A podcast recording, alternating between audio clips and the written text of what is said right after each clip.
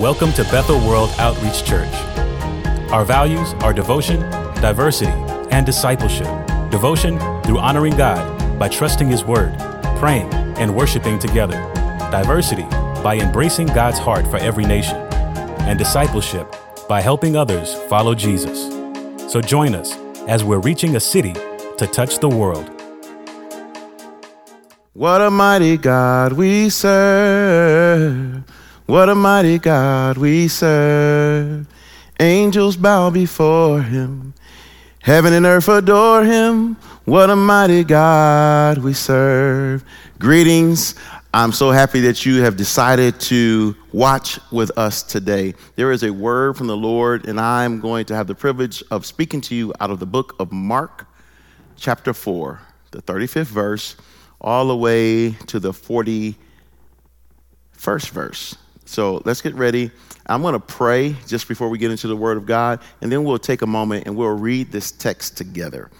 Father, I pray that you would think through my mind, speak through my mouth, let the words of my mouth, meditation of my heart be acceptable in thy sight. Lord, you're my strength and redeemer, and every glad and happy heart say, Amen. All right. Um, do you like taking tests? Now, I know almost 100% of everyone that is five and up has taken tests. Now, many of us, when we take tests, we excel. Or maybe, perhaps, you freeze. Or perhaps you cheat. Here's what we know for sure we're all going to go through life and have to be tested. Sometimes it's our morality that's tested, our, our confidence is tested, our manhood is tested, our womanhood is tested. At some point in your life, when you receive information or instruction, the next thing that happens is a test. Now, I don't know about you, I sometimes have test anxiety. And up to 40% of people actually can have this type of anxiety. And it can cause you to just forget everything that you had previously learned because the circumstance, the stress of the test, or the circumstances of your environment prevent you from being able to think or function.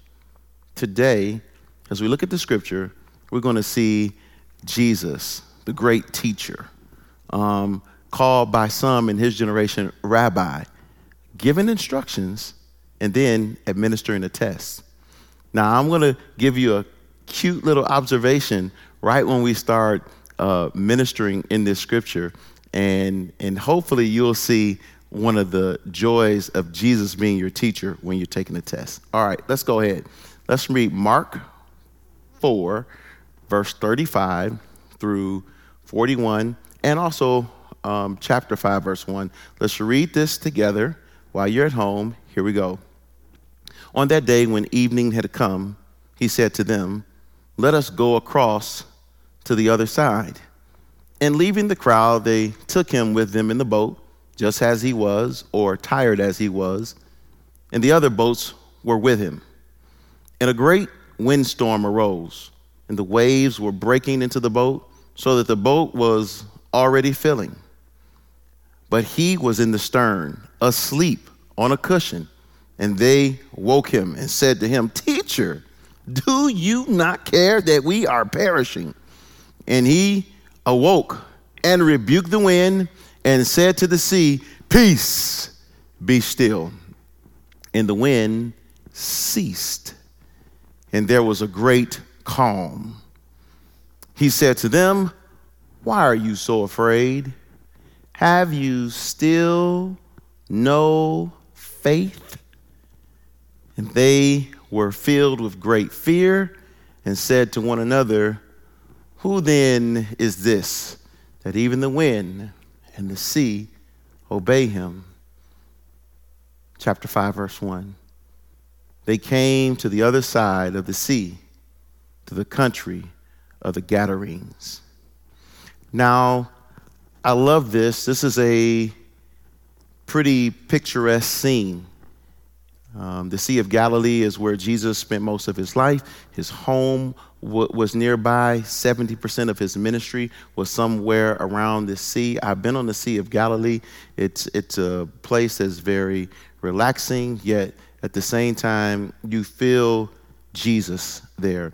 This is a place where he was preaching what we would call the Beatitudes, one of his greatest sermons. This is where we uh, received the sermon of the soils, which represented the hearts, the stony ground, the, the, the, the hard ground, the, the, the thorny ground, and the good soil. And now he's beginning to give them a lesson. And here it goes. Um, verse 35. Let's look at it together. On that day, the day that he was teaching, when evening had come, he said to them, Let us go across to the other side. One of the first things we observe about Jesus is that he's willing to give us an open book test. He didn't tell them to go over to the other side. He said, After I've been teaching and preaching, let us go over to the other side. And the other boats were with him. Jesus is always trying to instruct his disciples, but he's always trying to take a bigger crowd of people with him for the testing. Here it is in verse uh, 36. And when leaving the crowd, they took him with them in the boat, just as he was, and the older, other boats were with him. Leaving the crowd. Sometimes we want to stay in the place that we are because it feels successful. He already had success in his ministry. People were getting healed, uh, demons were being cast out. Um, he had the multitudes following him, and somehow it's easy to get comfortable in a place and stay there. Jesus knew that these very disciples were the people he was going to leave in charge of the world or to preach the good news to the world. And he knew that he had to condition them to not only receive his message, but to act on his message. And, and what, what he began to do is when, when their ministry was at a height, when he had the influence of all the people, Jesus told them, Let's take a test. I want you guys to get together in the boat and let's go to the other side. I wonder if they heard what he said. Do you remember the things that Jesus said to you?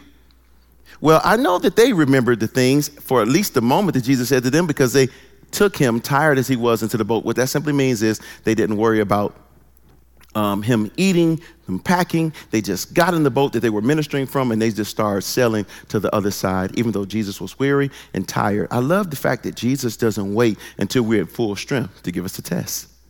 You see, what we're going through is called the pop quiz. That's when the teacher has done all of the instruction, and when you have been uh, at the uh, in the in the classroom learning, and you should be full of information. He says, "All right, close your books, or um, and let's take a pop quiz." But in this case, I don't think he would say close your books because I think he's the open book.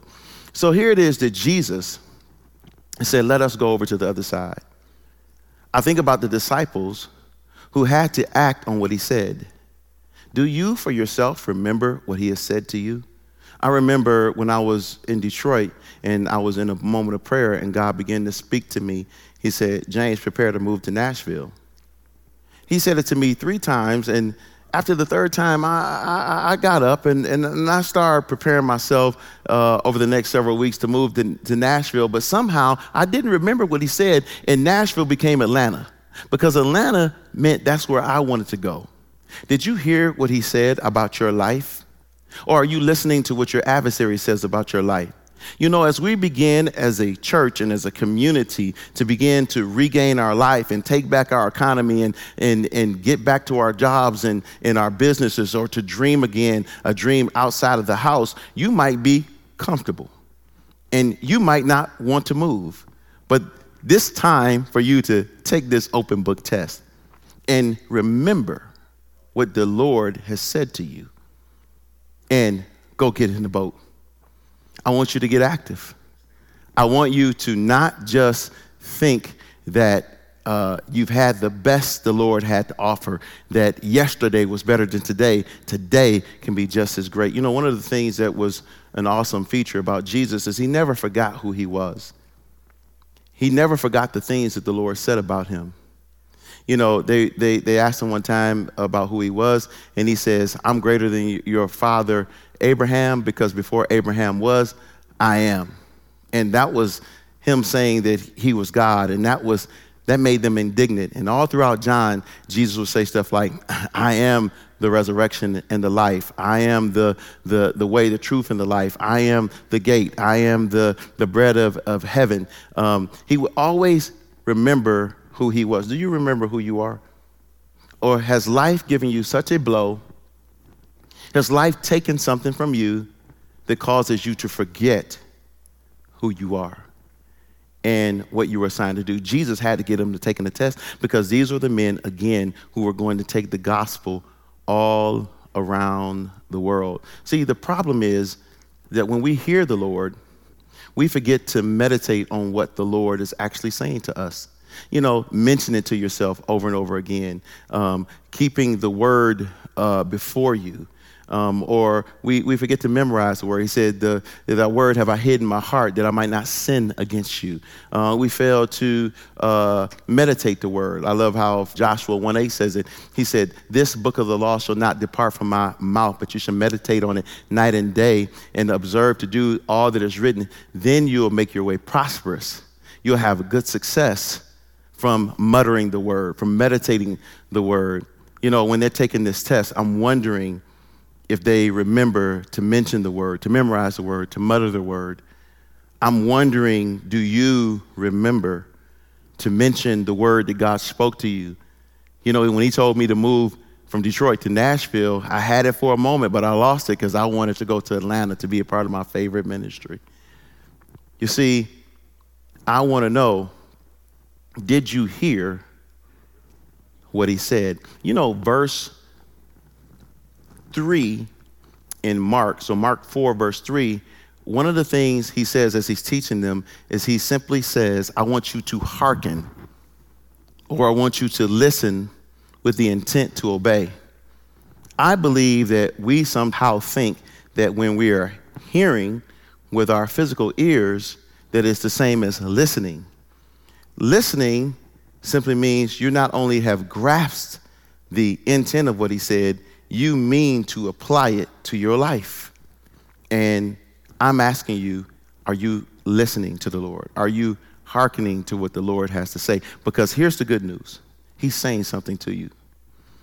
And He's telling you to get ready to move. And some of you are stuck in the place of confinement. Some of you thought that you would never get out, but Jesus is saying, don't get stuck here. If you're successful, don't get stuck here if you're, you're discouraged. It's time to go to the other side. And something is great on the other side. Now, I want you to look at verse 37. You see, Jesus tells us to go to the other side, and Jesus is in the boat with us. So we obviously, as disciples, have heard what he said. You're going to get up and you're going to do something. And here's what happens verse 37 happens. And a great windstorm arises, and the waves were breaking into the boat said that the boat was already filling. Now, this makes me mad. Jesus, you told me to go somewhere. You told me to start a business, but you did not tell me the business would begin to fail. Jesus, you told me to move to a city, but you didn't tell me that I would have a hard time finding a job. Jesus, you, you, you, you told me to begin to um, get physically fit. And I bought all this exercise equipment, I couldn't do anything with it. You see, the, all of a sudden, when the Lord has told you to get up and go to the other side, there is a demonic wind that will come against you. And I, am telling you that you might not want to face opposition, but Jesus had already given them an open book text in, in, in Mark chapter 4. He told them that when the word is sown, when he begins to tell you to do something, he says, immediately Satan comes to steal the word that was sown. He begins to try to take the word of God that was given to you. When he explains this parable to them privately, he said, This is the word that is sown by the wayside. He said that, that when, the, when, when Satan comes immediately to steal the word that you do not understand, what is the word that you don't understand? It's the word that you don't apply. It's the word that you don't mention. It's the word that you don't memorize. It's the word that you don't mutter. It's the word that you don't act on. It's the, it's the word that you act as if you never received. Opposition will always come with the word. And I'm getting you ready, church, to move. I'm getting you ready to grow. I'm getting you ready to prosper because moving, growing, and prospering is a word to you as an individual. It's a word to our church. This is our season to rise up and not to shrink back. So, whatever wind is coming against you that's telling you that your uh, stimulus check was not enough, that the, the, the insurge of opportunities within the economy is not enough to break you free, I'm telling you it's a lie because Jesus is in your boat. Maybe you forgot. But I'm here to remind you, I just feel like I want to say it again because I felt a little power on it. Jesus is in your boat. So the winds will come.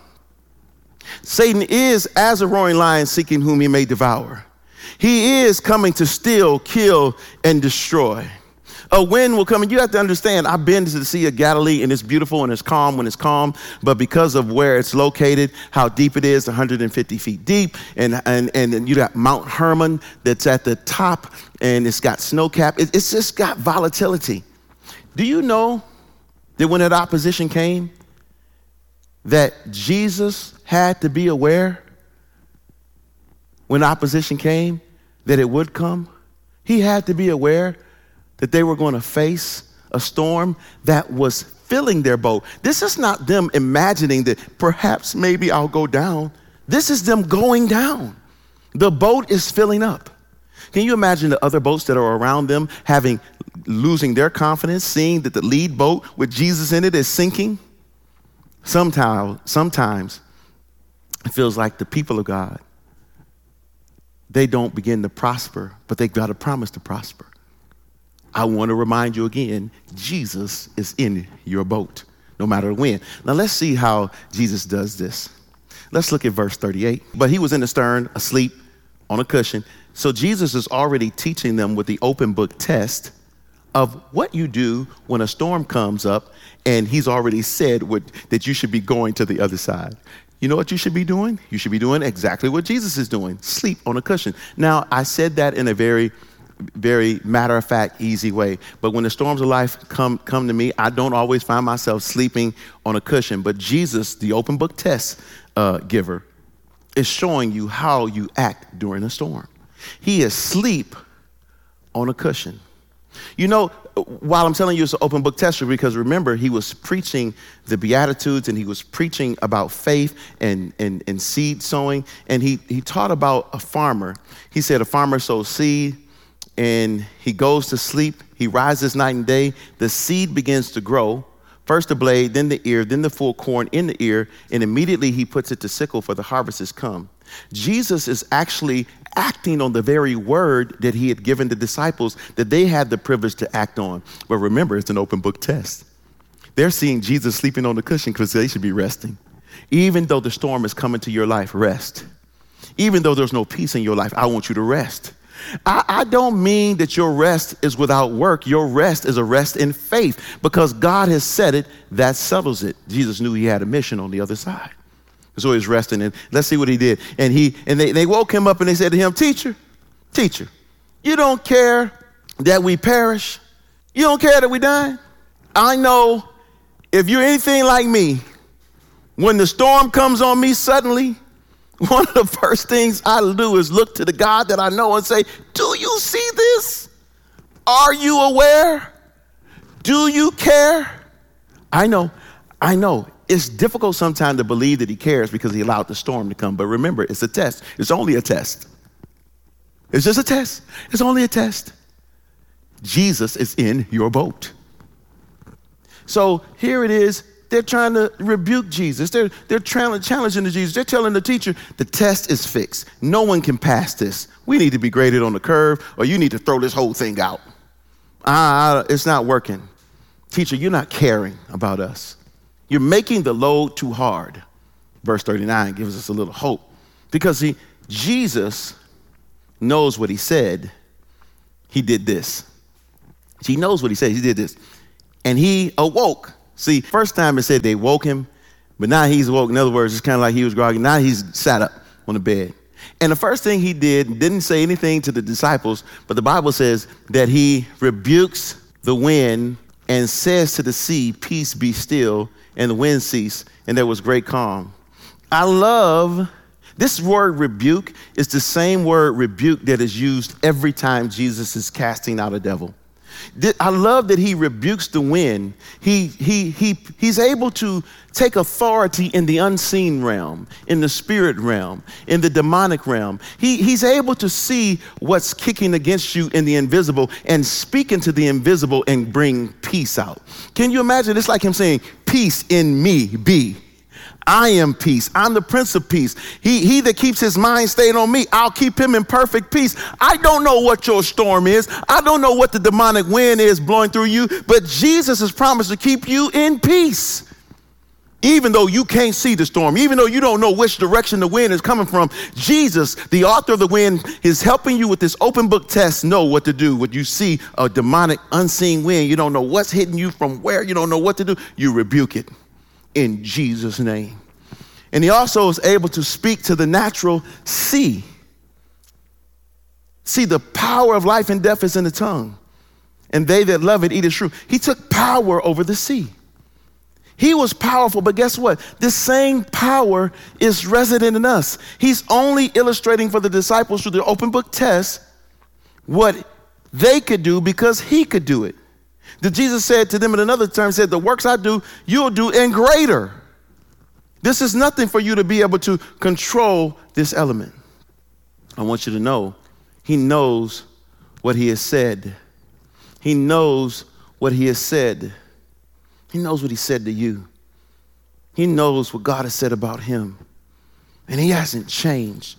And the demonic storm that you're going through, or the physical circumstances that are impeding your progress in society or on your job or with your family, they don't have an ultimate authority in your life. And you, just like Jesus, can speak to that unseen world and bind it up. The Bible says, whatever we bind on earth will be as bound in heaven, whatever we loose on earth will be as, as loosed in heaven. You can take authority over these unseen things that are trying to hinder you, and you will win with peace or maybe there's physical things, you still win. Let's look at verse 40 and 41. I love this because he knows what he said.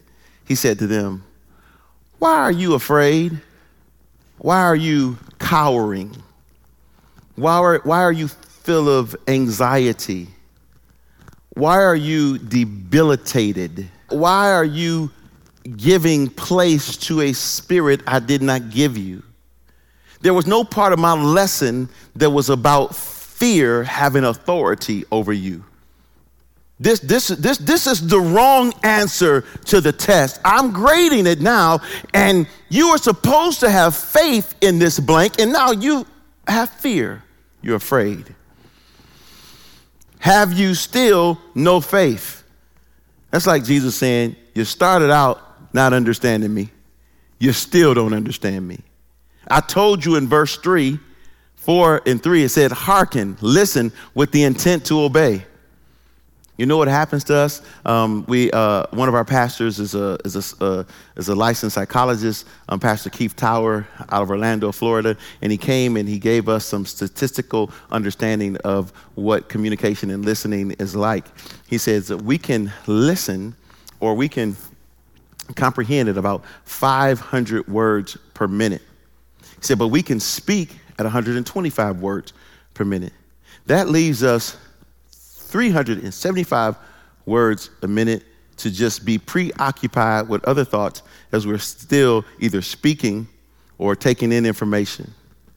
In other words, you can be physically listening with your ears with no intent to hearken to what God is saying because you're outthinking him. And instead of filling the blank in with the word that he gave you, remember the he says faith comes by hearing and hearing by word from God. Did you hear what he said? There's opposition to what he said. He knows what he said. Did you hear what he said? Then you would be able to have faith. But how is it you have no faith? And they were filled with great fear and said to the one another, Who is this that even the wind and the sea obey him? But I love this. Remember, Jesus is in the boat. And he said they traded in that fear of the external circumstances, the demonic and the physical, for a reverent fear. This is what this uh, honor for God. I love that Jesus in the open book test leaves you that bonus question, that bonus opportunity. That even if you failed all of the other questions, he kind of gives you this opportunity. But what do you feel about me? And they feared him. They understood that, you know what? We may have failed this test, but we didn't fail because Jesus was in our boat. And let me prove that further as I close with the revelation that I get from uh, chapter 5, verse 1. It, it's very simple, it's real easy here. And they came to the other side of the sea, to the country of the Gadarenes. Do you mean to tell me, because Jesus was in the boat, they made it? Because Jesus is in your boat, you're going to make it. I know you're going to face opposition. But do you remember what he said? He remembers what he said. And because, and when Jesus is in your boat, you can always have what he said. He's in your boat. You can have what he said. James Lowe made it to Nashville, Tennessee, fulfilled a portion of his calling by beginning to lead this church. Just all things that God said about me. Opposition all along the way. You're going to reopen your business and you're going to get back to the level you were and exceed. You're going to grow academically. You're going to receive that degree. Your dreams and, the vision God has for your life, they cannot be stopped. If God be for you, who can be against you? He that begun the good work in your life, he knows how to complete it. He said you're going to the other side. Church, we're not always going to be online. Let me rephrase that. We'll always be online, but we're going to have the opportunity to physically meet in this place that I'm speaking from right now. You're going to get to worship together and dance together and hold hands together and carry one another's burdens together. You're coming back to church because God's given us a word. Not to go to the side, just to come back home to this place. And guess what? You'll have to do it with no fear. And you'll do it with the mission that Jesus gave you in mind. Now, Jesus got over to the other side, the Gadarenes. He was met by a man who was possessed by many spirits. He delivers this man uh, by casting the, the devil out of him. And this man is now dressed, clothed in his right mind, and he's telling everybody in the town about Jesus, and they're amazed about him. Do you know what happens when you go to the other side? You begin to touch the lives of people you were ordained to touch. People become re- reached or set free. Cities and towns, they take on a different narrative and context. I want to pray for you today that you don't lose hope because you just need to remember what he said to you. There'll be opposition for what he said. But guess what? He didn't forget what he said. And as long as you're with him, you can always have what he said. Don't give up hope. Don't lose heart. Don't think that he's forgotten. He cares about you. The test wasn't so he can mark you a failure. The test was so that you can see as long as Jesus is in the boat, you're always, you're always going to have what he said. Take heart. Don't lose courage. Lord, I pray for these, my friends. You will bless them and keep them for those of you them who don't have you as their Lord and Savior, which puts you in their boat, I pray that they would say yes to you. They would say, Jesus, I believe you died for me. You live for me. You died for me. God raised you from the dead. And with this confession from my heart, I'm no longer lost, but I'm found. I'm saved. In Jesus' name. Thank you for saying yes to Jesus. Thank you for having confidence that you're going to make it and get to the other side and fulfill your destiny and purpose because Jesus is in your boat.